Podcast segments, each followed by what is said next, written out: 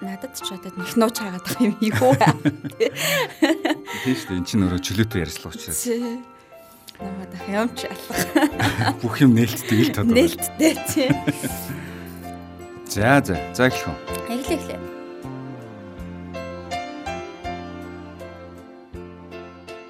За тэгээд сонсогчдоо а өнөөдрийн одоо миний ээлжит подкаст ярилцлагын нэвтрүүлэг маань ийхүү эхэлж байна. Та бүхэнд би өмнө нь орчуулгын киноны жүжигчин дуу оруулагч Эрдэнэ хоролтой хийсэн за сонирхолтой яриаг хүргэсэн. За энэ удаа за салбар ерөнхийдөө нэг боловч за нөгөө чих хандлагууд нь одоо арай өөр бас нэгэн зочинтой би ярилцахаар студид урьсан байна. За энэ хүн бол За яг хөө би танилцуулах уу чи өөрийгөө танилцуулах уу найзаа? За өөрөө танилцуулчихаа. За за энэ бол а одоо соёлын тэргүүний ажилтан за одоо сүүлүүд сүүлүүч гэлтгүүдээ ер нь бол дэлгэцийн бүтээл бол маш их газар авж байгаа. Үнэхээр одоо маш олон хүн дэлгэцийн бүтээлийг шимтэн үздэг болсон. Дэлгэцийн бүтээл рүү маш их одоо хөрөнгийг одоо оруулж за сайн сайн бүтээлгүүдийг хийдэг болсон. За тийм учраас за өнөөдрийн одоо гол баатар маань соёлын тэргүүний ажилтан, жүжигчин, за тогтох жаргал одоо студ маань хүрэлцэн ирсэн байнамаа. За тоогийн энэ өдрийн минь төргий. За баярлалаа. За бэлгээдэ болон биднийг сонсож байгаа бүх хүмүүстээ энэ сайхан өдрийн мэндийг хүргье. Аа. За тоогийн мэдээж маш олон одоо уран бүтээл дээр ажиллаж байгаа. Бас намайг одоо өөртөө чинь холбогдоход нэлээд завгүй гэдгийг өөрөө хэлж исэн. Гэхдээ одоо найзгаа хүндэтгээд миний урилгыг хүлээж авч одоо хурж исэнд өөр чинь юу юм маш их баярлалаа. Тийм. Тэгээд тоогийн одоо аа за ер нь бол тогтох жаргал бол ер нь нэх олон одоо хэвлэл мэдээллийн газар одоо нэг яриа өгөөд байгаа нэг харагддггүй би зүг бодно буруу бодож байна. Зүг тий. Тийм. Тэгэхээр тогтох жаргал гэдэг хүн одоо өөрийгөө бас нэг товчхон танилцуулвал. За би 2002 онд соёл урлагийн их сургуульд орсон.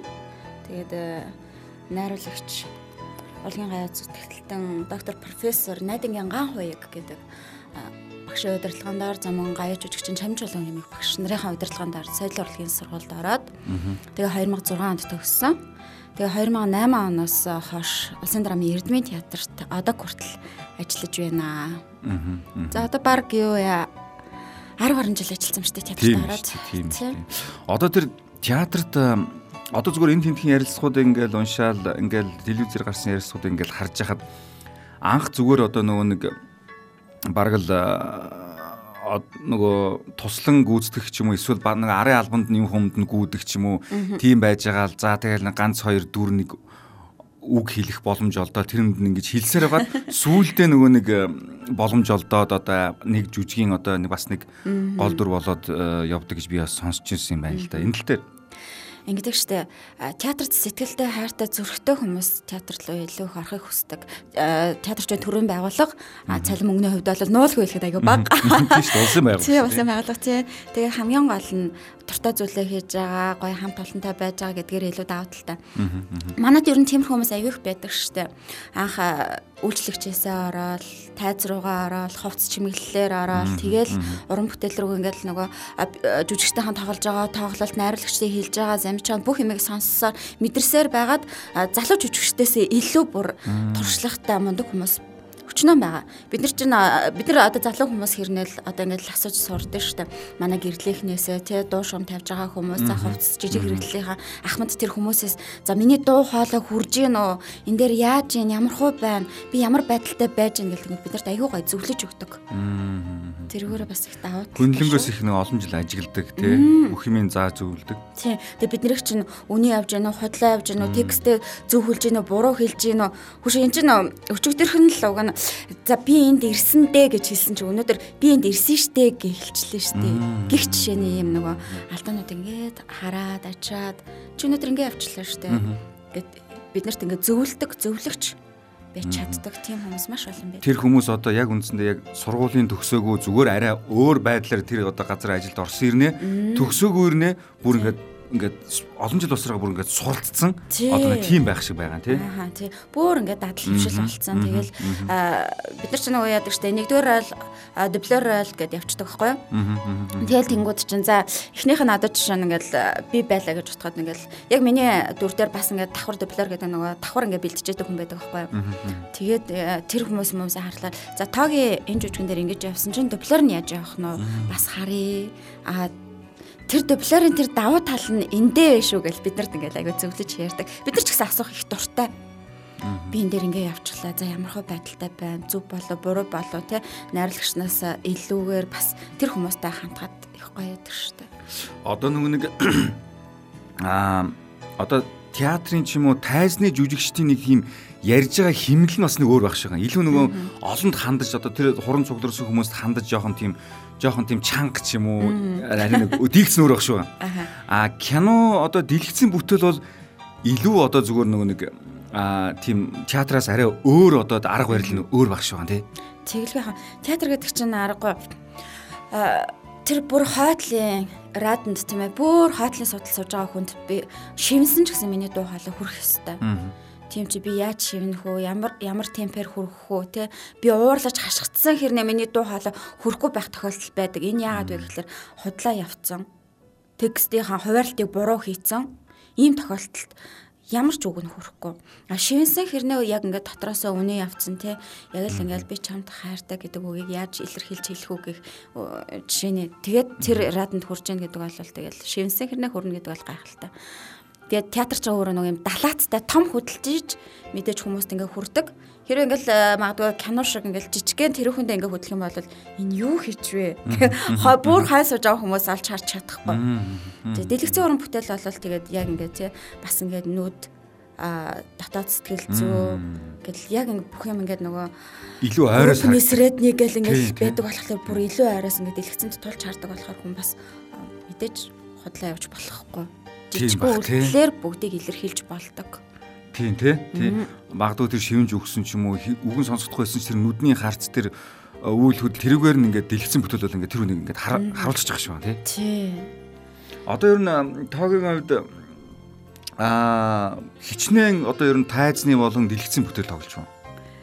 За дэлгэцэн уран бүтээл гэвэл ерөөхдөө бас цөөхөн байт юм аа энэ жил энэ жил бол уран бүтээлийн хувьд маш их хариун байла. Бараг 5 кинонд явчлаа. Жилийн дотор уу? Тэгээ театрынхаа театр маань он гарсаар 3 уран бүтээл тавьсан. 3 шинэ уран бүтээлийнхэн хоёрт нь орсон. Энэ жил бол өстэй хариун байгаа шүү дээ. Тий. Одоо ер нь ингээд а яг уу театр бол одоо яалчгүй улсын байгууллага, төрийн байгууллага те ингээд цалинжж байгаа мэдээж одоо ийм байдаг. А гэхдээ одоо чинь юу юм? Одоо театрт ингээд та нар одоо үндсэн гэж явна те? Үндсэн. А гэхдээ а тухайн жүжиг юм уу тавьж байгаа бүтээл дээрээ л ороод гарч ил байвал одоо бусад сул чөлөөтэй цагт нь өөрийнхөө хувийн урамтайлыг хийгээд өөрөө өөрийгөө одоо үнэлүүлээд те ингээд э, явах нээлттэй гэсэн үг. Тий, нээлттэй чөлөөтэй шүү дээ. Аа театрт яг ингээл э, юу яд юм аа театрт анх орж байгаа хүмүүс эхний 2 жилээ нөгөө театр студ гэж явдаг шалгалтаа өгж орж ирээд аа тэгээ 2 жилийн дотор ингээд дүүрээ аваад өөрийгөө сориод үзүүлээд би ийм жүжигчин болно ингэж задарна гэдгээ үзүүлснийхаа дараа ахиж жинхлэгдэх шалгалт өгдөө. Тэгээд жинхлэгдээд үндсэн жүжигчин болно Тэгээд э, театрт бол э, бас тэр талаараа илүү давуу талтай. Инжлээс илээд эхлээд бас манайх залуучтай илүү их дэмжиж байгаа. Тэгээд э, зөвхөн театртаа ингээл ороод театр бол нэгдүгürt байдаг. А театрын ажлыг цалгартуулахгүйгээр бид нар ингээд кино тий өөр гадны уран бүтээл юу гэдэг тэрнтэй явах бол чөлөөтэй нээлттэй. Тийм байдаг. Одоо нөгөө хүний нүдэнд өртөн гэдэг бол бас их аз авшаам шиг байгаа. Тэ ер нь бол ингээд театрт ингээд тоглож байгаа нэг орж гарсан ч юм ингэн гэдэг магадгүй тэн дотор нэг найруулагч ч юм уу нөгөөдөө нэг хүн олж хараад за энэ чи энэ дүр дээр их гоё наалдах юм байна да. За энэ ийм дараагийн бүтээл дээр одоо санал тавья да. Энэ дүрийг илүү их хүн гаргах юм байна да гэж бас байдаг бах тий. Аа тэгэлгүй яг нэг жижигэн дээр ороо гараад тэнгууд найрлагчийн нүдэн төртнө гэдэг чинь бас их том асуудал та. Тэгээд тэргээрээ гол дүр, туслах дүр тийм ээ. За энэ дүр дээр энэ хүнийг л харлаа гэд найрлагч шууд хэлдэг. Тэгээ би гол дүр амьд өгч, тослох дүр амьд өгч гэдэг дүр аав гэдэг бол бас л бидний хувьд баяр шүү дээ. Тийм ба. Тэгээ баяр нэг талаараа бас хариуцлага. Тийм. Асар том хариуцлага ирдэг л дээ. Тэгэхээр энэ дүрийг бас яаж хөргөх үү? Өмнөх өмнөх дүрүүдээсээ бас яаж ялгаж өгөх үү гэдэг талаараа илүү бас их хариуцлагатай байдаг. Дүрийн судалгаа гэж мэдээж хийх хийдэг бах тий. Өө хэлгүй яах. Одоо шинэ архичун байлаа гэхэд бас заавал архична. Дүрийн судалгаа одоо ингээд гэдэг зүйл ер нь хүн болгон за чи наад дүрээ судлаад ир. Яаж судлах ч одоо өөрөө чинь одоо техник арга дээ. Тэгэлгүй яг бид нар нөгөө одоо жишээ нь ингээл за тийм ээ бас ингээд жоох уудаг хүн хэр уудаг хүн байх уу гэх чинь тий. Тэрэн дээр одоо эмэгтэй юу эрэгтэй юу гэл ингээд ялгагдаал өгөн багш хүн байх уу эмч хүн байх уу гэл сэтгүүлч хүн байх уу. Би сая сүлд бүсгэн зургасгаас сэтгүүлчийн дүр дээр авсан л да. Тэгээд нөгөө сэтгүүлч гэдэг хүн чинь бас л их асар их хариуцлага тийм ээ хуу хүний хуу хүний хандлаас гэдэг бол бас л хэцүүх мэрэгжлийн нэг шүү дээ. Тэгээд л сэтгүүлчдтэй ингээ ярилцаа суух гэхээр хэцүү. Би ингээд тоглосны дараа хүмүүс за сэтгүүлч хүн энэ дүр дээр тоглох ямар байв гэхээр хэлж чадахгүй ингээд имээгэл үгүй та нарын үдээс харч суучаад би ингээд сэтгүүлчийн дүр дээр би ингээд ажилласан тоглосон гэд ингээд ярих надад үнэхээр хэцүү байна. Та нарын мэрэгчлэл үнэхээр хэцүү. Аа. Тийм мэрэгжил бүхэн сайхан гэдэг тэр дундаа тэгэл мэрэгжил мэрэгжил дундаа онцлогтой өөрийн гэсэн бас ингээл давуу тал байдаг ч хэцүү тал ингээл бүх мэрэгжилт байдаг тэр дүрийг бас ингээд үзэгчд ойртуулж гаргана гэдэг чинь хэцүү. Хэцүү тий. Дүрийн судалгаа. Бидний бас нэг давуу тал жүжигчин хүний гой давуу тал гэдэг бол бүх мөрөгчлийг судалдаг. Тийм ба. Мэддэгтэй 100% мэдэж чадахгүй маш гэсэн 80% судалгаа явуулцдаг. Тэг гардаж 100% хийж чадахгүй ч гэсэн яг тийм байдаг. Тийм болохоор илүү давуу талтай жүжигчин хүн бас л азтай гэж би боддог шүү дээ. Гэхдээ одоо ер нь бол хамгийн орлого сайтай ч юм уу аа юу бол одоо яалтчгүй л одоо кино дэлгэцэн бүтээл багш юм тий. Би юу асуух чинь тэгэхээр өнөөдрийн одоо кино одоо Монголын киноны салбар ер нь бол жүжигчтэй ер нь хэр сайн үнэлж байгаа вэ гэж бод ер нь бодож байна. Ер нь бол тий одоо туслах дүрэн тэдэн дүрх ч юм уу за арай нэг гол дүр бүр гол дүр За дээрэс нь гавья шагнал нь ингээл бас ингээл харагдаж шүү дээ. Бас нөлөөлдөг л байх үнэлгээ нь тийм. Байлгүй яхаа. Кино кино болгоо янз бүрэлтэй. Нөө сахиучлалтаас шалтгаалдаг тийм зарим нь тэгэл найз нөхдөж гуугаал өнгөө тоглох үеч би зарим нь за манай төсөв гайгүй ирсэн ингээл хангалттай өгч тохиолдол би. Тэгэл та нар өөрсдөө бид нар ингээл та нар хэдэр тоглох гэж тэгдэг байхгүй. Тэгэхээр бид нар ингээл За тэд гэж шууд бас хэлж чадахгүй шүү дээ. Мэдээж би биэнд уран бүтээлч хүмүүс би би нэгэ хүндэтгэх ёстой. Би би нэгэ бас харилцсан ингээл тохиролцож орж байгаа юм чинь. Тэрнээс хүмүүс бас бидрийг боддөг шүү дээ. Өвөн живчгчд гэхээр л кинонд тоглол асар их мөнгө авдаг. Бид нар бол тийм биш шүү дээ. Яг нь бол үзэгчд бол яг тэгж л бодож байгаа. Тий. Тэгээ нөгөө хүмүүсийн нүдэн дээр ил байдаг болохоор тэгэл муухай хувцлаад явж чадахгүй. Хэрэглээний тал дээр ч гэсэн нийтлэг өмсөх бас нэг хэдэгдэлдэг хэцүү тийм. Тэгэл бидний чи ард мэдээж бидний ар гэр байна. Тэгэл нөхөр маань ч гэсэн ингээл за хүний нүдэнд ингээл ил байдаг муухай явуулж болохгүй эн чи миний нэр хүндээ сахуулаад гээл тэгдэг. Тэгэл би тэгэнгүүт чи тийм үнтэй бүр ингээл брэнд брэнд гэл би уусаа брэнд брэнд гэх айгу дургуултай. Тэгэл тиймэрхүү юм хум гэл ингэхлээр миний ард чи миний хүүхдүүд байна. Тэг хүүхдүүдээ ингээ муу явуулчих би өөрөө ингээл нэг брэнд ингээ явах хайшаа чи. Гэхдээ болж өгвөл нэг нийтлэг биш. Өөртөө зөгцсөн тий. Өөртөө зөгцсөн, өөртөө таалагдсан, таарсан тийм л юмсан байх туртай л даа. Тий, ер нь тэгээд бас нөгөө нэг олонний нүдэн дээр ил байдаг хүмүүс чинь нөгөө бас ингээд юм болгон дээр ингээд гараад байж болохгүй. Бас яг зүгээр би бас урднаас ингээд дуучин үнтэй ярилцж яхад одоо ингээд адаглал зүгээр нэг түтснээс ч юм уу эсвэл хамгийн наацхан дэлгүүрээс ингээд гоймоо аваад идмээр байдаг авч чаддаг уу ч юм уу. Яг нэг проблемууд аюу их байдаг гэж ярьж яг тийм проблем байдаг ш байдаг тий. Тэгэл би ч гэсэн ингээд гэрийн хаяг доотлын дэлгүүрт би ингээд баян гус гэзгээ янзлал нүүр амаа бодоол би ормооргүй шүү дээ. хаяа нэг оргоор ормоор шүү зүгээр ингээд шууд яваал орж би шууд тэгэл заримдаа шууд яваал орчт. Ямар амаатай би байгаараа л байх туртай хин намайг юу гэж хэлнэ үү яа нүг надад ер нь ямар амаатай хэртэй хувцсгүй тийм ээ орхоо цохоогүй хувцсгүй тийм л яваал боллоо гэж бодоод явчихдаг шүү. Тийм ер нь бол тийм тий. Тий. Тий уул их энгийн баймар байна. Гэхдээ манай Монгол одоо хүмүүсийн сэтгэхүй бол их сенсац гэж би ойлгодог шүү дээ. Жохон ингл воо тэр ингээ явж л өө тэр нь бараг бүгдэхгүй ч юм уу. Юу гэдгийг нэг бол воо тэр бол аимшигтай мундаг өстэй эд хөрөнгө үнэхээр одоо мундаг хүний нөхөр ч юм уу мундаг хүний бэр болсон ч юм уу гэсэн байна лээ ч юм. Тийм учраас нөгөө нэг жижиг имийг дэвэргэж чаддаг ерөнхийдөө бид нар бас арт түмэн штэ. Нэг хүнийг өрөвдүүл тултал нь өрөвдөөл нэг хүнийг муулвал бүр газар дээр олт нь муулдаг. Бид нар чинь тийм чадвартай улсууд штэ. Манай монголчууд бид нар чинь тийм учраас бас яг зүгээр тэр талаас учраас энэ ихэнх яахууд ингээд олонний нүдэн дээр байдаг үлгэрчшээ байдаг хүмүүсүүд их имээдэг болов гэж бодоод байгаа юм л та. Инээдэг. Одоо имээдэг одоо. Аа имээдэг. Яна одоо хазгаа гэж за энэ юугээ бодож чухал. Яна одоо шааж бүх юм хөгжсөн учраас гар уцаараа зураг аваад энэ эн чинь ингэ явж байгаа. Наа. Тийм тийм юм зөндөө байгаа. Тийм. Их хянаар байхгүй болдго юм шиг маа бас тий. Яг зарим тохиолдолд байгаа л да. Тий. Гэтэ заримдаа яв гэсэн баас та нар ямар амаатай юу гэж би чинь бас л тий амьдралын төлөө явж байгаа. Амьдрал байгаа. тий. Арт юм юу гэж бодно ер нь надад ер нь ямар амаатай би өөртөө кафте байж ивэл ер нь яа тий заримдаа бас тэгж бодох юм байна байна. Аа тийм ээ.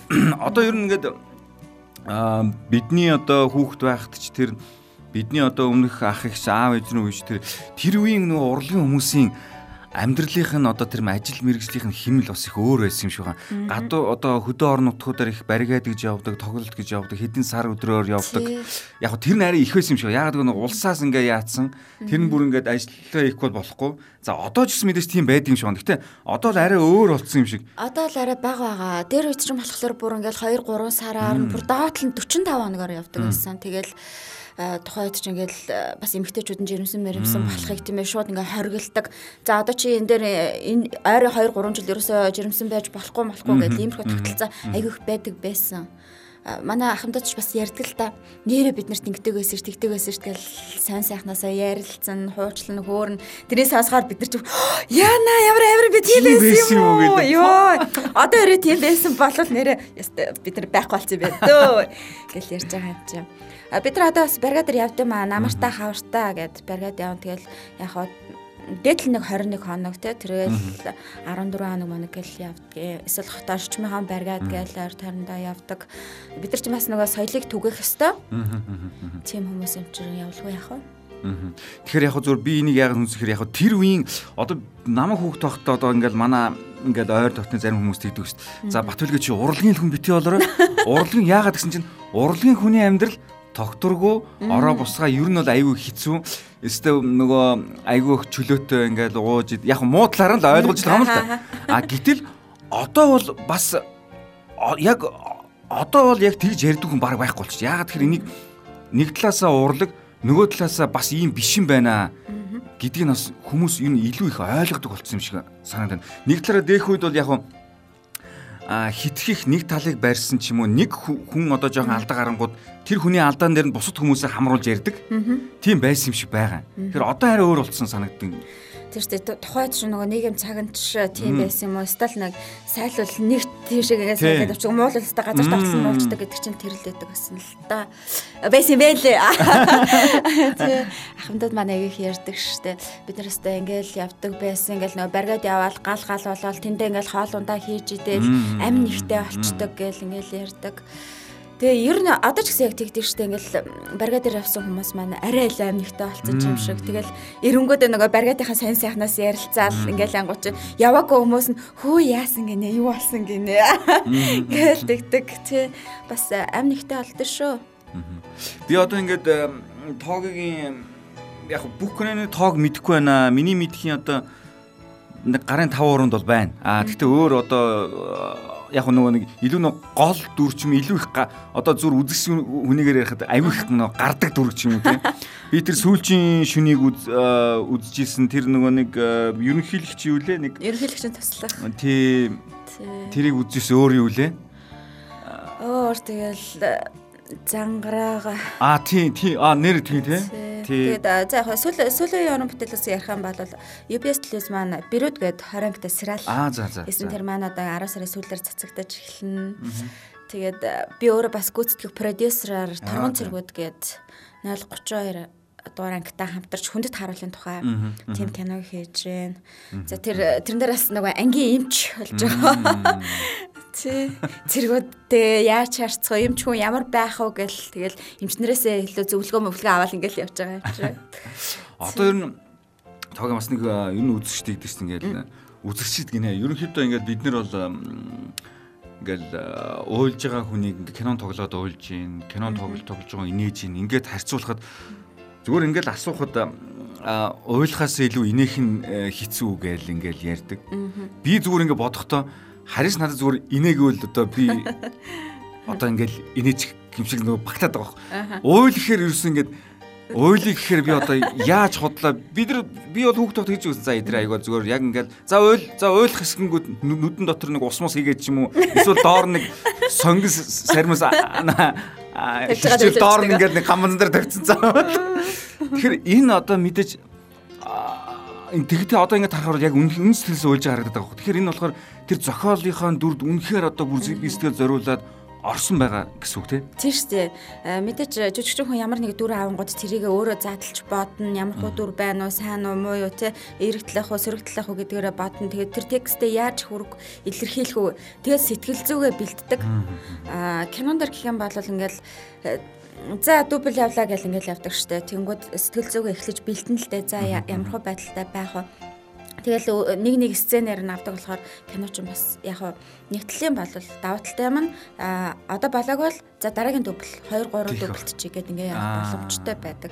А тэнгууд хувь жүжигчин хүн өөрөө ингээ бэлдээд ингээ явцдаг. А театрын хувьд гэх юм бол нэг л гарсан бол яг тэр сэтгэл зүгээрээ шууд яваад үзэгчлээдтэй инээвэл үнэнгээсээ инээх ёстой. Худлаа инээвэл үзэгчд энэ худлаа шүү дээ. Ямар тэнийг юм бэ? Гэ шууд хүлээж авдаг. Уйл уйлгын хүртэл ингээл Ингээл дарваж ярвагаа худлаа ойрлж чарлаад ингээм бол бас хүрхгүй дээ. Тийм бас нэг аятайхан уйл бол. Үнэн сэтгэлээсээ ингээл уйлж байгаа уйлтыг хүртэл зэрэгэл ингээл хүлээж авал нэрэл юмштэй хөөрхийг минь гэл ингээ хайрлал дагаал явах жишээний. Тийм. Тийм чи ер нь ойлгох юм яг аль аль нь л ер нь үнэм л ээжж хүнд хүрдэг. Хэрэг худлаагаасаа гэ худлаагаасаа тас тас хөхрөөл юм бол энэ ямар тэний хинээд юм би инста мэдэрч ёо чихэн чи чиртэй ингээл ингэх жишээ нэг хүн шууд хүлээж авдаг шүү. Одоо манай э, үзэгч тал шууд юм юм хүлээж авдаг болсон тийм. Одоо л хайцсангуу юм сайн муу ялгаж дүгнж тэрийгэ илэрхийлдэг болсон шүү дээ. Боловсролын төвшин ч гэсэн маш өндөр болж хүмүүс юм хүм их үзэж хардаг болсон, харьцуулалт айгүй өндөр болсон. Тийм болохоор бид нарт бас алдах хэрэг байх. Тийм сайн муугаа бүгд мэддэг болсон байхгүй тийм. Одоо шинэ адаглаад нэг хамтлаг дуучдын ч юм уу нэг тоглолтоор очиход үу энэ амьдэр дуулаг энэ зүгээр ам барайл ингээд дуулсан байж тийг урд нь бол мэдэхгүй тэгэл оо энэ ямар гоё алтаагаа дуулд юм бэ те ямар гоё цэрхэн дуулд юм бэ те вау ямар гоё юм бэ. Нэрэл ингэж гоё дуулд юм бэ хүүх гэж бодлоо. Гэтэл амьдралаар цаана зүгээр бэлэн бичлэгээ тавьцсан амаа хөдөлгөө зогсож идэх юм уу те нэг стэд дараа л нөгөө төвшүүлсэн цэвэрлүүлсэн янзлуулсан ингээд яст бид нар битгэхгүй одоо л шууд өө энэ амдараа дуулж байна өө энэ бичлэг тавьсан байна штэ гэж шууд ялгадаг болцсон. Тэгэхээр нь бол амьд амьд одоо ингээд э, харилцаа үүсгэх хиймэл одоо тэ харилцаа үүсэх хоёрын амьд нь одоо алдсан ч гэсэн тэр нь илүү үнцэнтэй байдаг те. Алдаа оноо гарсан чинь энэ чинь хамгийн гол нь амьд шүү дээ шууд явж байгаа шүү дээ гэдэг дээр те. Тий тэр юм бол бүх юм засвартай эдит ингээ хийцэн байгаа учраас Амьд харилцаа гэдэг чинь ер нь даваа талтай шүү дээ. Одоо ер нь сошиал харилцаа амар хэцүү болчиход байгаа шүү дээ. Шууд тэгээд фэйсбүүкийн зураг шиг байлдаг гэл тий. Нэр яг л тийм болчихсон. Тэгээ одоо тэгээд одоо нийгэм маань ийм болчиход байна л да. Одоо тэгээд тийм учраас би бол ерөөсөө аль бол фэйсбүүк дээр байгаагаараа өөрөө зураг авахыг тавихыг боддоо шүү дээ. Тэгэхгүй фэйс дээр амар гоё турхаа гоё мó залуу булчинтай байж байгаа амьдралаа тарсан. Боо энэ үстэй. Тийм шүү дээ. Ер нь л байгаагаар л байсан шүү дээ. Тэгэхгүй нөгөө зарим хүмүүс илүү ингээл өнгөний ялгаал янзлаад цэвэрлээл ингэхгүй бол болохгүй болохгүй гэх ямар амаатай хүн байгаар л байх хэрэгтэй шүү. Тэгсэн нэгээггүй ингээл таарлт нь хизээ нэгэн цагт тийм үстэй. Хизээ нэгэн цагт уулзсан юм хүү ит чинь тэгэл хүш энэ чинь арай өөр байсан чи өөр болсон байна. Муу шин шин чиг худлаа худлаа байсан биз дээ. Сошиалар л ингэж явдсан байна байна гэл тэгвэл ангаа шүү дээ. Аа тийм яваад байгаа. Тэгэд одоо Аа ер нь одоо ингээд э, энэ чиний хувьд ингээд ингээд э, кинон тоглож ирсэн үед одоо хамгийн одоо тэр тэр дүрийг гаргахад одоо нэлээд цаг хугацаа ч юм уу сэтгэл зүй шаардсан ямар дүр вэ? Одоо жишээ нь дүр дүрдөө одоо тэр аа одоо тэр сүүл би тэр сүүлчийн шүнийг ингээд хараад миний найз ингээд уйлал ингээд ингээд би хүмүүс нь үзээд яа ямар амар юм бэ? Бүр ингээд Тэ? Одоо чиний ойлэлт тэр хүүхдийн тэр юу ингээд амар тэр бол тэгэхээр амар хүрч байгаа. Тэгэхээр тэр хамгийн зүйл байсан бэ? Хамгийн амар хэсэг тэр хүүхдийг ойлгох хэсэг л амар хэсэг. Яг бид нар ч бас ч нэг тодорхой хэмжээгээр нөгөө орон бүтээлд орцсон тэгээ найруулагчтайгаа ажилласан юм хүмүүс болохоор өөрсдөө бас ч ингээ бэлдээд орчиж байгаа. А тэнгууд тэр хүүхдийг ойлгох гэсэн чинь маа тэр тогсоогч гэсэн байхгүй. На хүүхдээ нэг ойлгохтой ойлгуулад өгөөч. Цохиод авалдаа ядаж гэсэн чинь би цохиж чаддгүй. Яа тогсоогч би цохиж чаддгүй. Яаж ойлгох вэ? Яах вэ гэсэн чинь нэг харсан чинь тогсоогчтой гүйл авлаа шүү. Гэсэн чинь нөгөө хүүхдээ чарлал над руу хараад чарлал явц. Тэгэл за шууд их шууд их л гэл найруулагч нар. Тэгэл нөгөө хөч балкон дараа гараад ойрлол чарлал би өмнөөс нь бүр ингээд ёо сэтгэл төвшөл амар байсан. Тэгэл дараа нөгөө хөч чинь зогсож чадахгүй бүр уйлаад Тэгсэн чинь намайг цохоод тавьсан лгээ батсан юм байлээ. Тэгэл хүүе анаа цохоогүй штэ видео битэл одоо болно видео гэснээр намайг түлгээл цааш нэг гэлсэн. Яа нөөжлөр их чинь өгөн цохоогүй юм зэгэл ингээл уушлахгүй галс. Тэгэл гэсэн тэр хүүхд нилээ удаа уйлсан. Би тэр нөөмнөөс аим шаасан. Тэгээ хүүхдтэй ажиллана гэдэг бол хэцүү юм. Хэцүү шүү дээ тий. Ста хэцүү. Нөгөө хүүхэд маань шүн орой зөрөгтэй бол унтмаар байдаг те. Заримдаа үлсдэг, дураараа баймаар байдаг. Тэгэл хүүхдтэй ажиллана гэдэг. Тэгэл аав ээжийнх нь ажуу загнаад байх хэцүү тий. Тэгэл нөгөө аав нарын тэгж амж чи энэ кино тоглоно гэж зориглол ирээсдэ чи юу нам аялаа да? Босооч битүү унтаад гэж мэгэл. Дөнгөж хүүхдээ өрөвдөж байгаа юм чил миний хүүхдээс ялгаа юу байх юм бэ? Тийм. Тэгээ өрөвдмөр. Зарим тохиолдол байна. Зарим айгүй аттай хөрөх сэргэлэн хүүхдүүд ч байгаа. Бүр ингээд бүр ичих айх нь бүр ингээд задарцсан. Яах ямар байна? Би ойлгох уу инээх үү гэл. Бүр тийм болцоо хүүхдүүд ч бас бийдэн штэ хөрхөө Тийм тэгэхээр тийм тийм яг зөв хүүхдүүд одоо зүгээр рекламд ч юм уу хэдэн секундын реклам хийх хүртэл хүүхдтэй ажиллах нь аюу хэцүү. Тэр зовлон бол би дөөр аюу сайн мэд. Ер нь бол аюу хэцүү тэр хүн чинь үлсэн нэг хэрвээ нэг ингээд гүжүүдэлчүүл өө дуусаа. Үгүй гээл тэгээ тий бүр ингээд өөрийнхөө зүтгэхэд байдаг. Харин тий. Тэгэл манай дунд хүүхдийг ой гарантай хахт нь л да банана реклам тоглоулна гэдэг. Тэсээ хүүе яана юм жаа хөөгч чадахгүй ч гэсэн чаднаа чадна гэл аваа авчлаа. Тэгсэн чил нөгөө яг ингээл камер тавиал гэсэн чинь нөгөө банан гэлч гэсэн чинь нөгөө арай нэг сайн ярьж чаддгүй банана гэлч гэл нөгөө тал талаас нь л үзээдсэн юм бэл. Тэгсэн чинь нөгөө хүч ерөөсөө хэлэх манай хүчтэй хэлэхгүй. Тэгэл банан барьчаал одоо эд наатаа гэсэн чинь үгүй би идэхгүй гэл. Тэгээд зин тэгээд төсөлтөө бүр хайц за яшиг шиг хай яшиг. Тэгэл камер тавиал хайцсан чинь нөгөө чи ганцаараа цаана банана барьсан идэл. Банана банана. Тэгээд тэр дублээ авсан билээ. Нөгөө камера ингээд асаалттай хайцсан тийм манай тоог ер нь э, гэр бүлдээ ер нь хэр их э, цаг зав гаргаж чинь яг зүгээр энгийн одоо зүгээр ажилд мэрэгчтэй хүнийг бодвол арай онцлог л да бас яалтчгүй өглөө хидэд гараад орой хидэд буухан тодорхой бус тийм ажил хийдэг хүмүүс ер нь урлагийн хүмүүс. Тоог ер нь ер нь амралтын өдрүүдийг цаг зав гарвал юм хэрэг гэр бүлдээ зарцуулж. Бид нар ч аяг өгцөн шүү дээ. Хагас бүтэн сон ч бидний ажлын өдөр нэгт хоёр дахь өдөр бидний амралтын өдөр байхгүй юу? Тэгээд тэнгууд чинь хичээл сургуультай үед манайхан ч ингээ бүгд ажилтай сургуультайгээ гараа авчина. Заримдаа би амралтын өдрөөр амардаггүй. Энэ зүүн жишээ нь амарч чадаагүй, гэрээхэндээ цаг гаргаж чадаагүй. Тэгэл э, бид нар чи өглөө эрт гараал бүр хан хуушуун орно. Заримдаа бүр ингээ шөнөөр ажиллаад өдөр нэг хэдхэн цаг гарах жишээ нэ Тэгэл яг зарим үед ингээд театр дээр ажилгүй байх үедээ бид нар ч кино меню те өөр ажил төрөлгээр ингээд авчдаг. Ер нь гэрээхэндээ цаг гаргах чаддгүй шүү дээ. Ямар сандал манай хүүхдүүд дийдэж шүү дээ. Хүйж та нэг л өөр болсон байх чинь ойрдоо хараагүй сайн уу гэх чинь. Ээжийн гарын хоолыг идмээр байдаг тий. байхгүй. Тэгэл аавал нэг э, гэрт орж юм гадаа гарч ир ингээл бүх асуудлыг зохицуулаад байдаг. Манай хүн ч бас урлагийн найруулагч мэрэгчлээ хүн. Тэгээ бид төр ч хоёлаа хоёр тишээ заримдаа гараа явах үе би тэгэл хүүхдүүдээ ах ихчнэр хин байна те цагта э, завта чөлөөтэй хин байна нөгөөд нь л бас ингээл зохицуулдаг жишээ нэ. Тийм биш үү дээ бид нар чинь. За би ганцаараа гэлтгүй ер нь л урлагийнхан бүгдээрээ л тийм байгаа. Дөө чи ч ихсэн адилхан тийм байгаа. Тэгээд одоо нөгөө нэг аливаа нэгэн дүр авчаад дүрийн судалгаа хийчихэд ингээд тэр бүтээл маань ингээд дууссан ирнэ. Тэр жүжигчнүүд нэг тэр нөгөө юугаа хайж чадахгүй тэр химнэлээ хайж чадахгүй хэсэг тэрүүгээр амьдрах гэдэг хэсэг тэрүүгээр ингээд ертөнцийг үзээд байдаг тийм юу байдаг гэсэн тий байдаг штэ хүмүүс бүр ингээд дотор нь ороод автчихдаг тэр дүрдээ бүр дууралцдаг тэгээд яг тэрнээсээ гарч чадахгүй цаг хугацаа айгүй хилээдэг тийм өмөр хүмүүс нилээн байдаг шүү дээ. Одоо манай залуучуудад ч гэсэн бас байгаа. Заавал тэр ингээ хилээд яах вэ? Тэгэд хилдэг байхгүй мэдөө ингээ дөрөөс дүрт ингэж дамжих хэвээр хамаагүй энэгөөрөө өвчилж болохгүй. Тухайн үедээ өвчилж болно. Аа тэгээд тэрийг хаях хэрэгтэй байхгүй юу? Эсвэл нөгөө уран бүтээлчд тэгдэж та галашо тайлах хэрэгтэй. Тийм галаш тийм тийм. Чин тухай тухай үедээ байнга л галашог тайлж авахгүй бол тэгэл яг тэргээр өвчлөн бол сэтгэл зүйд нөлөөлнө. Тэг яах юм бэ? Сүлдээ тэгээ сэтгэл зүйчтэй болчих юм бол бас хэцүү ш. Яа зү. Тэгээд одоо юм яг ингээд Холливуудын киноны жүжигчдийг ингээд ингээд судлаач явах ингээд ингээд сонирхол ингэж яхад бүр зарим бүр тэр дөрөөсөө гарч чадахгүй ясрагаад одоо бүр ингээд зарим өөд болох жишээний ч юм бас байдаг гэсэн харамсалтай юмнууд. Тий.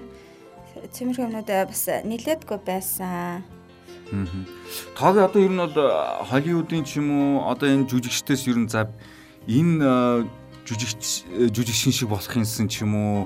Одоо тийм бас одоо энийг мөрөөдлөх нь одоо хайшаа юм те. Ер нь бол хүн болгол хардаг штэ. Зэ надаа Мишель Родригс таалагддаг яг тийм нэг иршүүд ч юм шиг те. Тухайн дүрийн характер ингээд гаргаж байгаа. Дандаа л ингээд байлдаан тулаантай кинонд ингээд оролцож тоглож явдаг надад тэр эмхтэй аягүйх таалагддаг.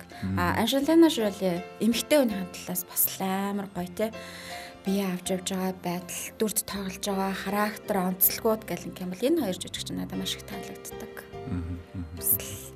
Галзуу жүжигчтэй Шүтэж явдаг шүү тэр хүмүүс. Одоо манай Монголын киноны салбар тэгээд одоо өшөө илүү одоо хөгжихөйлгүүд одоо үнэлгээ нь өндөр болох бах тий. Тийм шүү дээ. Одоо бас э, нэг үе бодвол манайхаас хөгжсөн шүү дээ. Жүжигчд маань ч гэсэн Холливуд руу гараад эхэлчлээ тий. Гадны кинонд маш олон хүмүүс маань тоглолоо. А за кино дэлгэцэн уран бүтээлүүд маань чанар чансааны хувьд ч гэсэндээ үнэлгээ үнэлэмжийн хувьд ч гэсэндээ ингээл бүгд ингээд бас нэг нэг үе бодвол дэвшилцээ. Тийм бах тийм. Аа бас нэг зүйл төр би яг зүгээр над чи бодолт хүмүүс өндөл байгаа бах. Гэхдээ гүүч хэл магадгүй. Юу гэхээр одоо ингээл Монгол гарч кинонуудыг ингээл харж хахад ялангуяа одоо нэг аавын дүр ч юм уу, ээжийн дүр ч юм уу нэг гээд нэг юм тод яг нэг гол гол яадаг ч юм уу тийм дөрүүдэд өнөөх л одоо нөгөө хуучны те яг хоо сайхан улсууд л та зүгээр сайхан. Гэ тоглоал байдаг. Тэгээд ингээд зарим кинотой ингээд харьцуулахаар ерөөсөө бүр ингээд нэг юм химлэн нэг болцсон ч юм шиг зүгээр тэгээд нөр ингээд үдгчээ өөр тэгээд санагдаад байдаг хгүй. Тэгээ би бодохдоо а нэг бол одоо жүжигчд ч юм уу энэ дүрийг гаргах ч юм тийм хүмүүс нь олдохгүй байгаа мó яасан юм бол те? Тэгэл ерөөсө залуу жүжигчтэй кино их ховор тэр кинонууд нь дандаа бүр ингээд явахгүй кинод. А тэр киногоо явуулахын тулд олонний танил те? Маасыг хамарсан ардын жүжигчд гавьятуудыг оруулж ийж ингэдэг ч юм уу. Энэ яагаад ингэдэг юм болов? Яг чадахгүй да биш л дээ. Тэр хүмүүс маань яг нөгөө ингээд онооцсон хүмүүс маань зарим нөгөө цаг зав нь таарахгүй эсвэл өөр уран бүтээлтэй байж идэг. Аа тэнгууд өөр хүмүүсийг сонгонгууд нөгөө хүмүүс нь өө тэгээ тэгээ завтай чөлөөтэй гамч орчиг их жишээний байгаа. Нэг хэсэг яг тэгсэн штэ дэлгэцэн уран бүтээл, кино уран бүтээлүүд тийм ээ ер нь жоохон уналтанд орох гээд байгаа юм шиг. Нилээ муу муу кинонод гарч ирээл үзэгчд ч гэсэн яагаад ийм юм бэ гэл иймэрхүү хүлээлт айгүй их байсан. А тэнгууд одоо болохоор залуучууд маань илүү хүч түрээд гарч ирч чадчихжээ. Тэ? дуу шумны хувьд ч гэх юм бол 5-1-ээр дуурах хэвээр тий өнгө техник аппаратур гэх юм бол өөрийн гэсэн тий гадагшаа дотгошоо яваад өөртөө камера захиалаад авчирч जैन тэгээд өссөн уран бүтээлчтэй өөртөө бас та заавал ороо. Та л орох ёстой гэл ингээд оруулж ирч чадчихээн. Энэгээрээс давуу талтай болж шүү. Хүлээж чадчихээн, мөнгөийг бас амлж чадчихээн тий. Ятгах чадчихээн тий. Тий. Тийм юм чинь бас өөр онцлогтой сайхан болж байна. Ер нь одоо бас төр зэсгэж яг дэмжээ тэх юм басаасаа. Тэх юм бол бас урлаг нэлээ сайхан хөгжиж шүү дээ. Аа. Харин тийм ерөнхийдөө яг тийм аюулгүй анзаардаг юм аа. Тэгэл яг үндэ уналтанд орж үе байсан байсан. Тэгэл кино театрт нь кино гаргадаг Монгол кино их ховор байсан тийм. Тий. Одоо тэгэл э, жишээ нь театрыг зорж ирж байгаа хүмүүс их юм бол өөр ингэсэн маш олон үзэгчтэй болцсон тийм дараа дараагийн уран бүтээлүүдийг бүр ингээ хүлээгээд үзхийг ингээл за тэр уран бүтээл яг хизээ тавигдах уу гэл ингээл хүлээдэг а сая манай сүүлийн надтай үлдээч жүжиг аль 6 сараас эхлээл за ингээд бид нар ингээд ажиллагаанд орцсон явж намар тавигдана гэл тэнгууд хүмүүс чи 3 4 сар хүлээлээ. Тэгэл үзэхэд бас сэтгэл хангалуун гарч ийн. Энэ нь биднэрт амар кайфтай байгаа юм чинь. Бас их гоё үзэгчдээс ингээд вау ямар гоё юм бэ гэд. Би энэ дэр чи айгуу сөрөг дүрт тоглосон юм аавсаа. Тэгэл үзлээ. Эхлээл хайрлал явж ирсэн чи дараа нь үзээ ядлаа. Үзээ ятсан хүмүүс чи ингээд цаналаас мэдчихэж байгаа юм чинь. Энэ бол тэгэл яг уран бүтээлч уран бүтээлэл хүрэж байгаа юм чинь. Тэр хүмүүс миний дүрийг ингэж хүлээж авч чадж байна гэдэг бол миний хувьд бахархалтай тий. Би дүрээ хүргэж чад чадсан байна гэдэг өөртөө бас бодож байгаа юм чи. Жах өчгөн ч гэсэн бас урам өгч байгаа маа. Одоо ер нь драмын театрыг зорж жүжиг үзэх гэж зорддог хүмүүсийн тоо их болсон. Их болсон маш их нэмэгдсэн. Одоо онлайнаар билеттэй захиалдаг болж байна тийм ээ. Тэгээ шууд ирээл үзчихэж байна.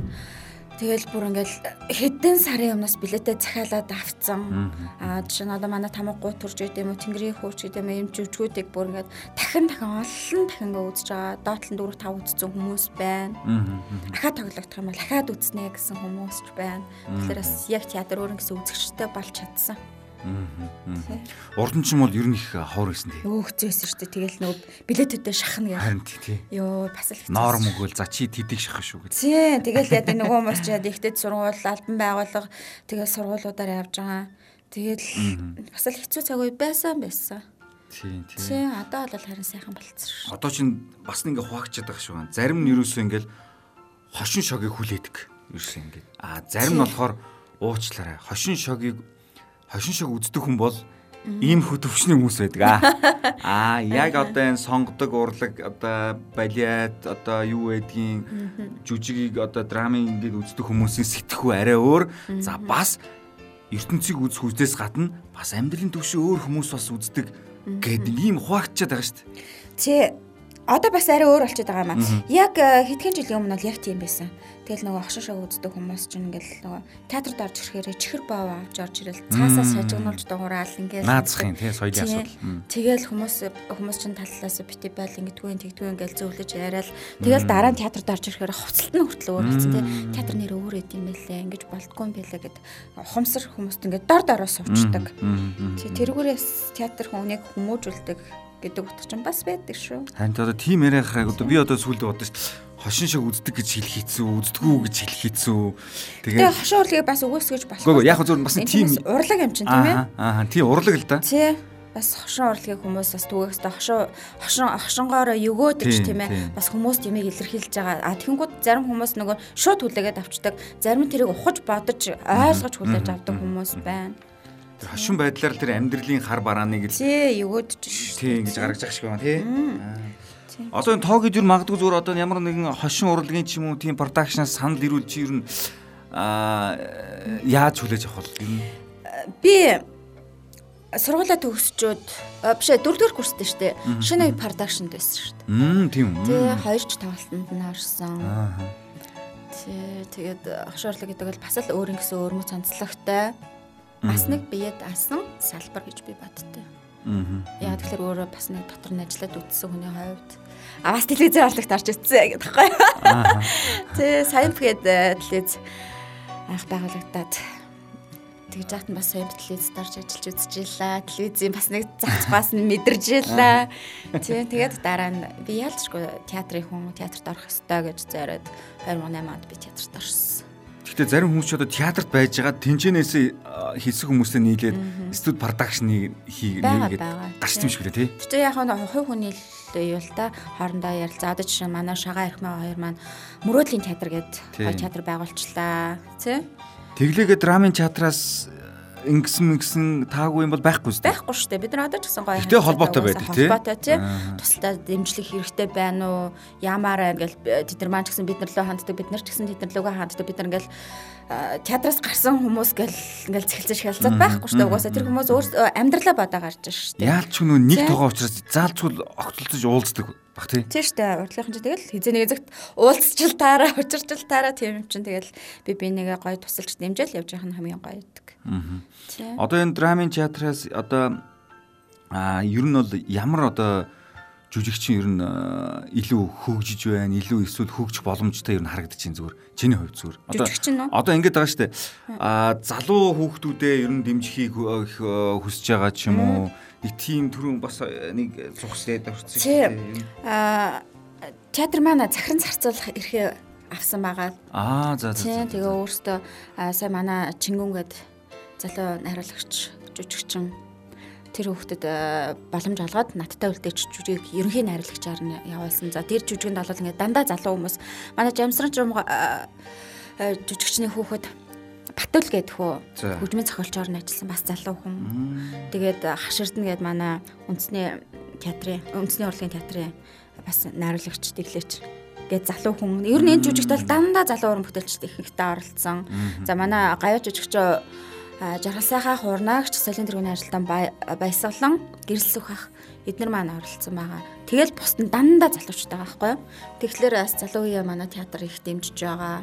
Тэгээд дараагийн уран бүтээлүүдийг ч гэсэн ерөөсөө чөлөөтэй нээлттэй те хин хүсэж जैन жүжиг хиймээр байна. Хүүхдийн ч залуучуудын ч вэ те жүжиг хиймээр байна. Аваад бид нар энтэй танилцъя боломжийн юм дээр бид нар туслая дэмжээ. Тэгээд шууд ингээд уран бүтээл болгоо гаргаад үгүй гэхэд бүр нээлттэй болсон байгаа байхгүй юу? Би ч одоо театртаа ороод 10 гаруй жил болсон гэдэг чинь ингээл доошо харахад дандаа залуучууд тий эхлээл би ингээл ахаа ихчээг үгүйжсэн бол одоо би ингээл айл үшээ их чинь болсон мэдөө гэдэг. Тий ингээл дадалт маань аягүй олон залуучууд ороод ирсэн. Тэднээс хөгжиж байна. Одоо сая сүүлийн жүжигэн дээр манай асар дайр гэж залуу жүжигч охин маань шинэ аяртай хамт тоглосон. Тий. Тэгэл Ромео Жулета гэдэг чинь бас л яг залуучдын жүжиг болсон. Манай шинэ аяр Тод гэрэл залж аргал Ингээл намууна, дүлгөөнөө гэл ингээл маш олон уран бүтээлч бас энэ жүжигээр гарч ирсэн. Аа. Тийм. Манай тоог ер нь хэр одоо одоо юу гэх юм бэ? Аа одоо романтик гэх юм уу эсвэл хэр одоо уянгалдаг хүн бэ ер нь?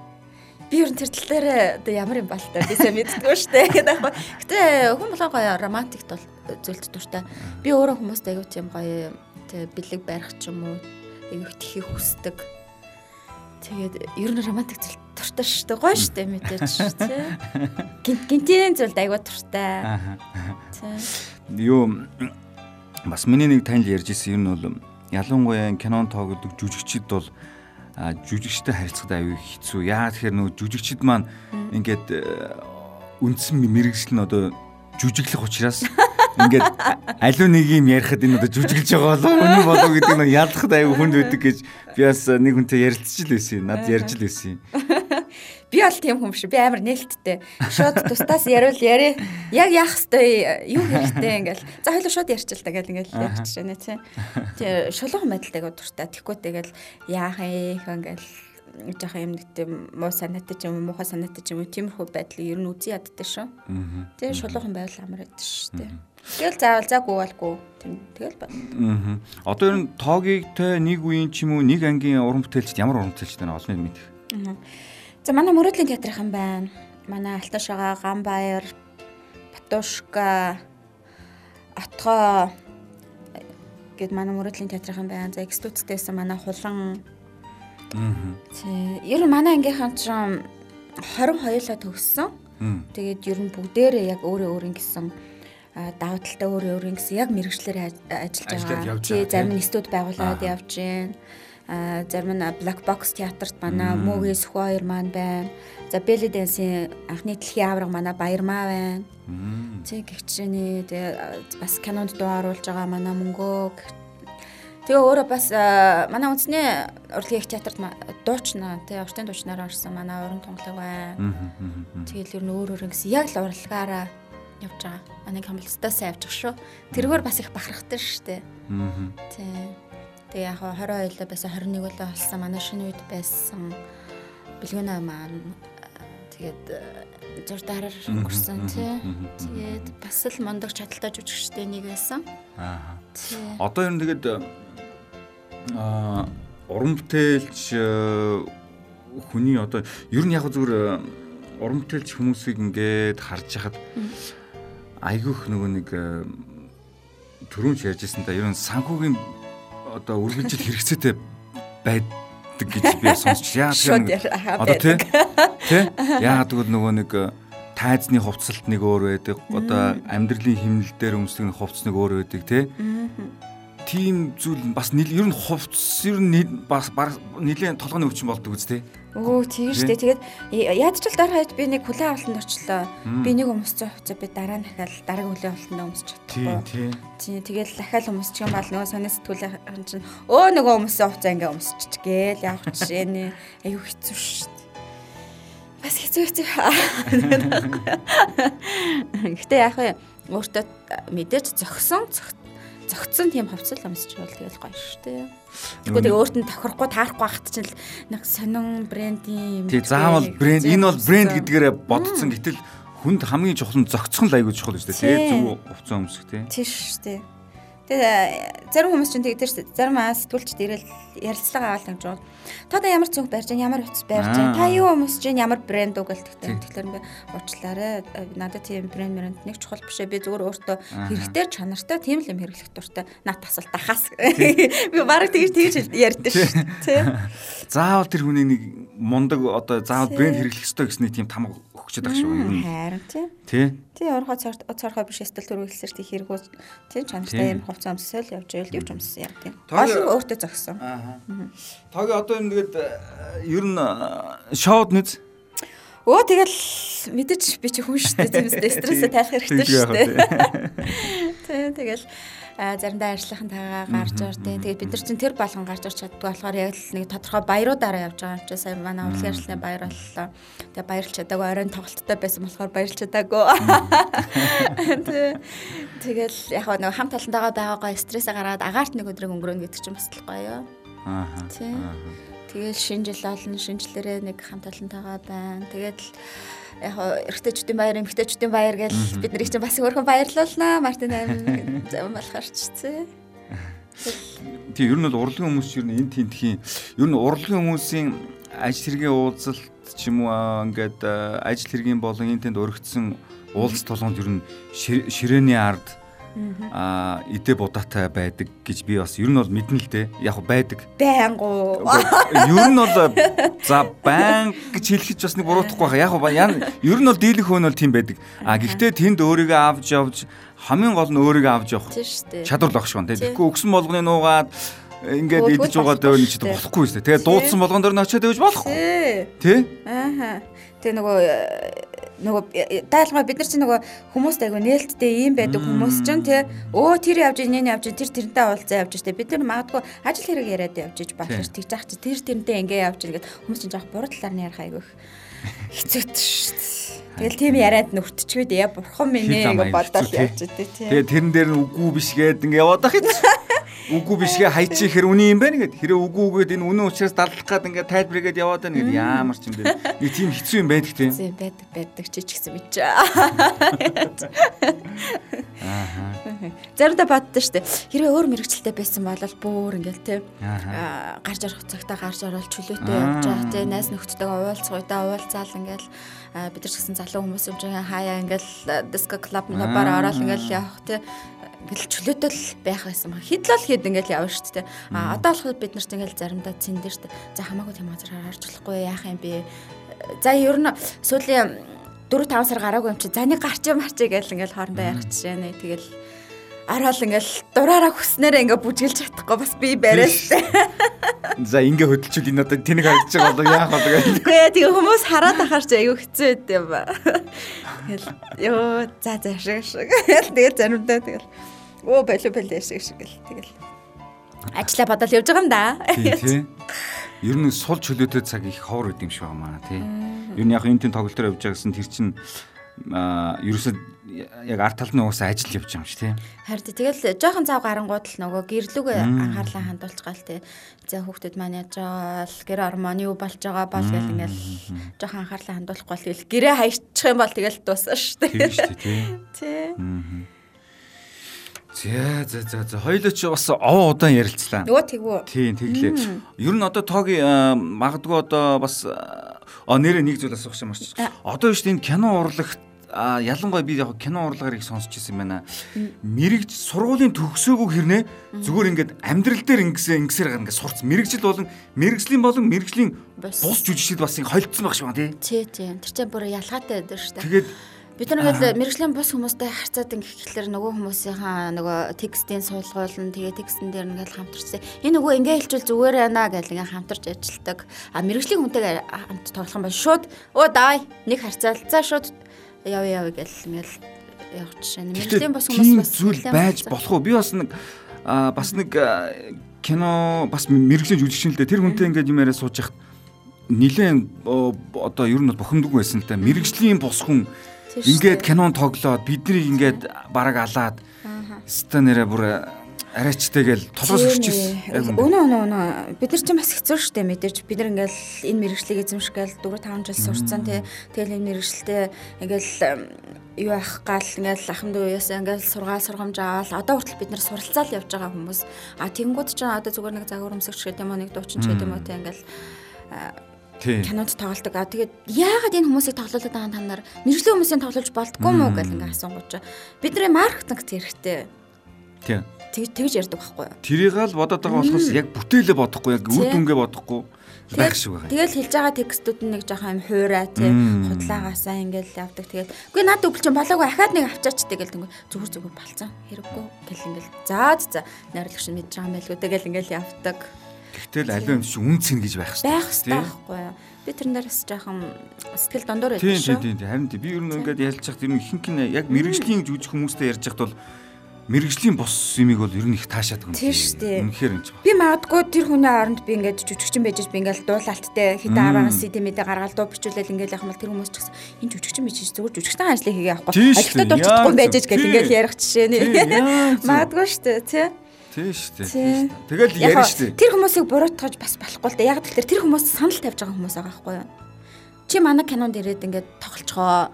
Гэ тэнгуү тэр хүмүүс чинь ч гэсэн өө даа тий гэж орж байгаа А тэгэнгүүт тэр хүмүүсийг сонгож байгаа хүмүүс нь маркетингаа бодож байна гэх.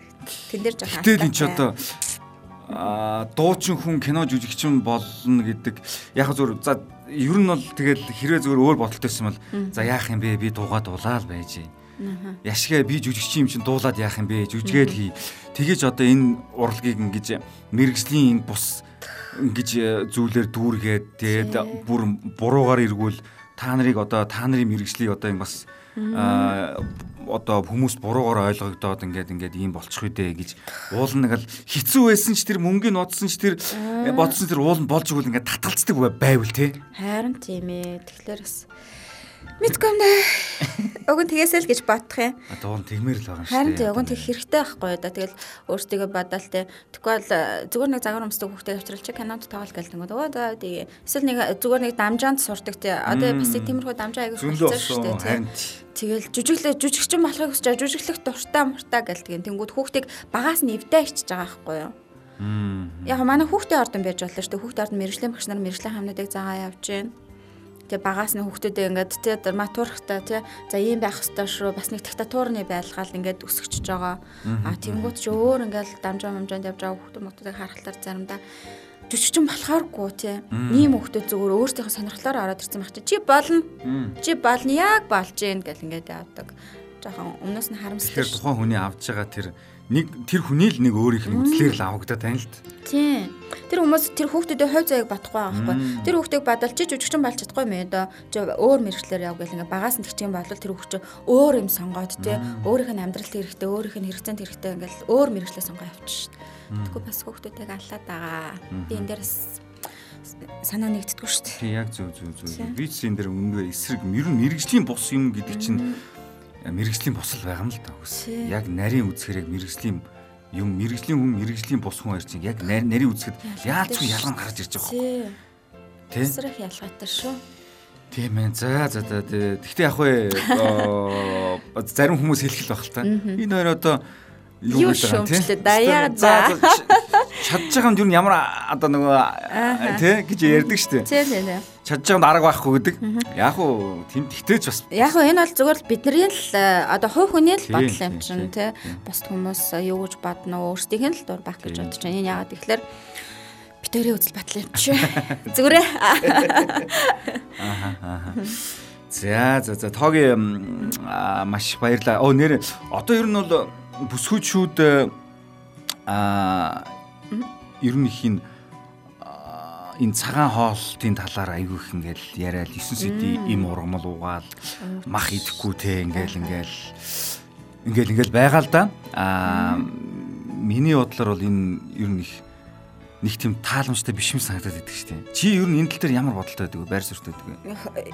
Тэгдэлтэй зөв хаалтын клубээс ярьж нэрэд бол зааж мал зааш гэж тэгчлээ. Тэгэл яг ганц хоёр удаа явж үтсэн. Гэтэ би л яг нөгөө миний бодол ч юм уу миний сэтгэл зүй ч юм уу би юусоо тэгж хоолундаа хордоггүй. Тэгээ өөрөө идэх гэсэн хүссэн зүйлээ л иддэг. Тэгээ шүн орой идэж болохгүй болохгүй гэлдэг. Би юусоо идэгдэггүй. Би шүн ч байсан басаал хоолыг л идчихдэг. Зүгээр л өөрийнхөө хүснээрээ юугаа идмээрэн тэгжил явдаг. Яг одоо болохоор хүмүүс тэгж яриад л л дээ. Хитрхи их өөх идээд тэ таргалж जैन би организм муутай байлж юм олж जैन ногоон хоол цагаан хоол гэл ингээл хүмүүс аягүй их ярьдаг шүү дээ яг зарим нэг хүмүүс яг би организм таарж байгаа хүмүүст бол таарж л байгаа. Таарахгүй хүмүүс нь эсэргээрээ би илүү их өвдөд бид нар бид нар чи монгол хүмүүс ингээд жилийн дөрвөн улиралд ингээд зундаа сайхан цагаан эдэгээрээ тий намар хавтаа сайхан ингээд ногоо цагаа өвөлдөө сайхан мах идшээ идэл ингэж явж байхад биднэрт илүү хэрэгтэй байхгүй юу? Яг энэ цаг уур амьсгалт. Би бол тэрэн дээр нэг тийм санаа нэгт чаддггүй шүү дээ. Яг э, дотор э, цэвэрлэх хэрэгтэй байхan бол нэг 7 хоног нэг сайхан сүү цагаа дэгээр ингээл цэвэрлчин эсвэл хэрэгтэй бол сайхан ногоонуудаа идчин. А тэрнээс ш ингээл янз янзын юм юм гараал ирсэн те. Тураах бэлтмэлч гэдэг юм уу? Эрүүл болгоо энэ яг энийг уучих юм бол энийг идчих юм бол ингээл эрүүл болно маална гээл тэгдэг. Мэдхгүй.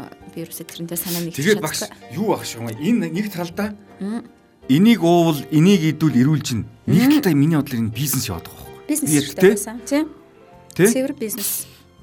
Хүний эрүүл мэнд дээр л тоглолт хийж өөрөөсдийнхэн бүтээгдэхүүнийг борлуулах. Би тэгээд э, тиймэрхүү юм зарж марж байгаа хүмүүсээс шууд асуудаг. Чи өөрөө хэрглэж үтсэн үү? Чи өөрөө энийгээ туршиж үтсэн үү? Хэдэн сар хэргэлсэн? Хэдэн жил хэргэлсэн? Хин хин дээр э, туршилт хийсэн? Би шууд асуучдээ яа тээ. Тийм. Одоо тэр би нэг олон жилийн өмнө нэг Арабикийн нэг багштай уулзаал тэр намхандаа нөгөө нэг реклам сурчлагаагаа ингэж ингэж яах гал. Тэгсэн чинь үгүй ер нь бол зүгээр эмчч вэ, арабикч вэ, одоо фитнесийн багшч вэ.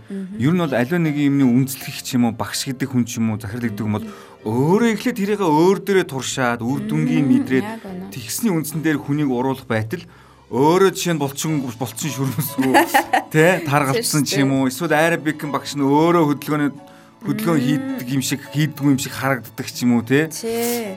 Тэгээ нэг тийм байгаад тайдаг байдаг те.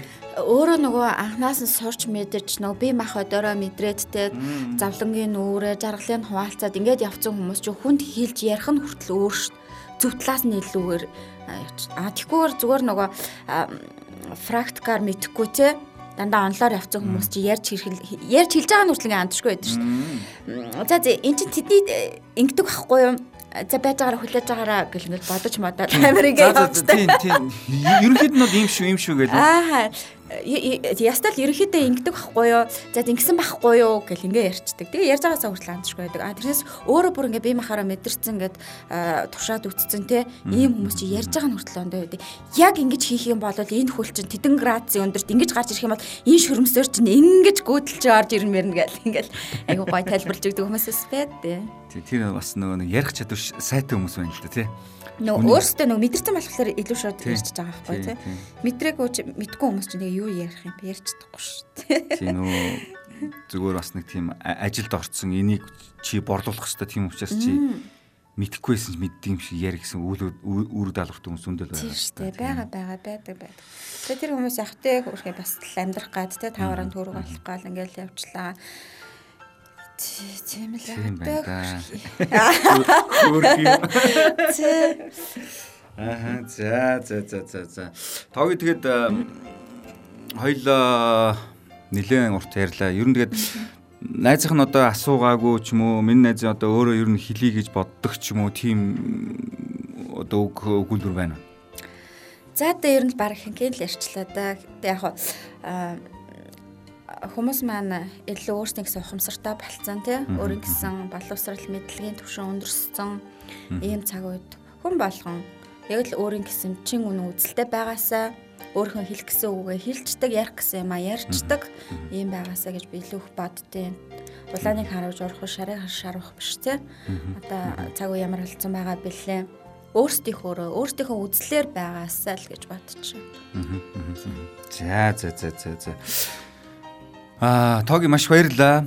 Аа, найзынхаа урилгыг хүлээн авч тэр их ажлынхаа дундуур цаг зав гаргаж тий аль болох хамгийн хурднаар ирсэн маш баярлалаа тоги.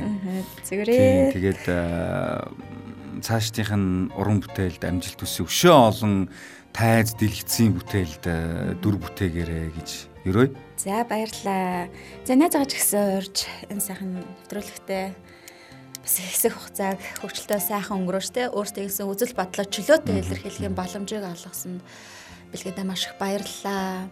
Тэгээ найздаа ч гэсэн уран бүтээлд нь өндрөөс өндөр амжилт хүсье. Олон сайхан ярилцлагуудыг хийгээс би ч гэсэн бас сонсохыг хүсэж байна. Тэ. За за за. Баярлалаа. Тэгээд сонсогчдоо а энэ удаа би та бүхнийг За Монгол улсын соёлын тэргүүний ажилтан. Нөгөө Монгол улсын соёлын тэргүүний ажилтан гэдэг яг аюу сүртэй. Монгол улсын гавьяат жүжигчин, ардын жүжигчин гэд. Тэгээ юм болохоор Монгол улсын соёлын тэргүүний ажилтан ажилтан ажилчин ажилтан а тогтох жаргалыг энэ удаагийнхаа би подкастнда урьж орууллаа. Тэгээд сонирхолтой ярилцлага өрнүүлж та бүхэн бас таалагдсан байх гэж найдаж байна. Дараагийнхаа подкастаараа иргэн уулзъя. Түр баяртай сонсогчдоо.